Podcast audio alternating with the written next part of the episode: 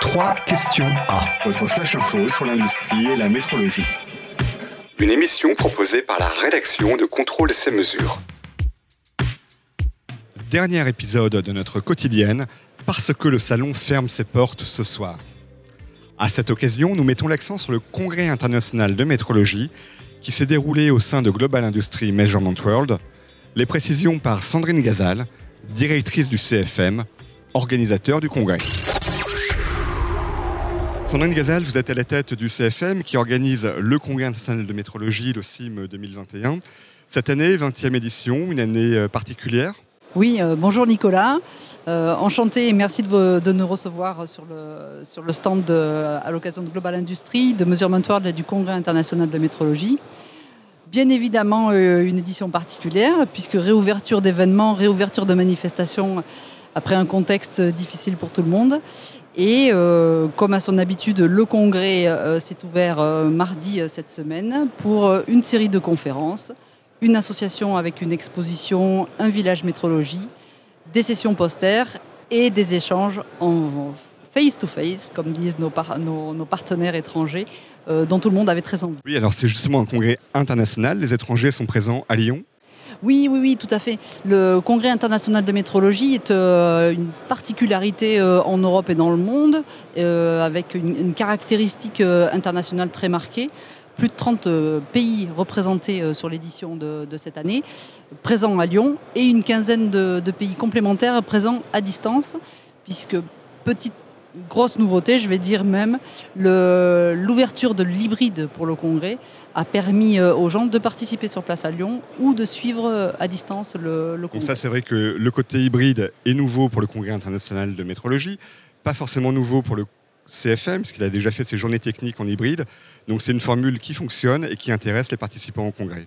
Complètement, complètement. Euh, l'hybride, la vidéo est rentrée dans, nos, euh, dans notre quotidien euh, de travail depuis maintenant un an et demi. Et euh, cette, euh, cette particularité euh, n'en deviendra plus une, puisque je pense que maintenant, on ne reviendra pas en arrière sur les formats hybrides, que ce soit pour les journées techniques du CFM, pour le Congrès international de métrologie ou pour d'autres actions quotidiennes de, de, notre milieu. Alors là, on est le troisième jour du Congrès, c'est presque la fin. Est-ce qu'il est déjà possible de tirer un bilan de cette, de cette édition? Alors effectivement, beaucoup d'échanges pendant ces trois journées. Euh, euh, la spécificité de l'année 2021 euh, avec le déplacement de Paris à Lyon, l'association avec Global Industrie, l'ouverture à l'hybride dont on vient de parler, tout ça constitue énormément de nouveautés pour l'événement. Donc nous avons pour le moment des impressions à chaud qui sont très positives. nos participants manifestent une très grande satisfaction sur ce qui s'est déroulé cette semaine. Euh, une très grande motivation pour être là, beaucoup de remerciements pour avoir maintenu l'événement, pour y avoir cru et pour en avoir fait euh, ce qu'on a réussi à faire aujourd'hui et, pour, ces quelques jours. Pour le futur, euh, j'allais dire tout est ouvert, puisque bien évidemment nous sommes dans un monde en pleine évolution. Dans l'agenda du CFM, beaucoup de choses, beaucoup de sollicitations et euh, certainement la nécessité de, débriefer un petit peu tout ça, de, rencontrer nos partenaires pour, euh, pour aller un petit peu plus loin. S'il y a beaucoup de sollicitations, c'est que c'est un événement fort, assez flatteur. Oh, nous sommes très flattés. Euh, effectivement, les sollicitations sont très intéressantes.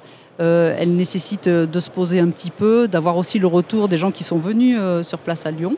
Des exposants, des visiteurs de l'exposition et des gens qui ont suivi les, les conférences. Donc il faut effectivement avoir le retour de tout ça et en dresser les lignes directrices pour le, pour le futur dans notre milieu qui est en pleine évolution, un petit peu comme le milieu industriel, mais le milieu de l'organisation d'événements est en évolution, bien évidemment. Donc tout ça, euh, tout ça va être pensé maintenant pour la suite. Parmi les thèmes des conférences, est-ce qu'il y a euh, l'un des grands axes cette année qui a eu euh, un succès majeur ou alors tous les, tous les thèmes sont équilibrés? Alors effectivement, le, Congrès international de métrologie 2021 euh, était orienté sur trois grands axes, euh, Industrie 4.0, euh, santé et Green Deal. L'objectif du congrès et la composition du programme du congrès était d'équilibrer ces trois thèmes et d'orienter les conférences sur ces trois thèmes de manière équilibrée.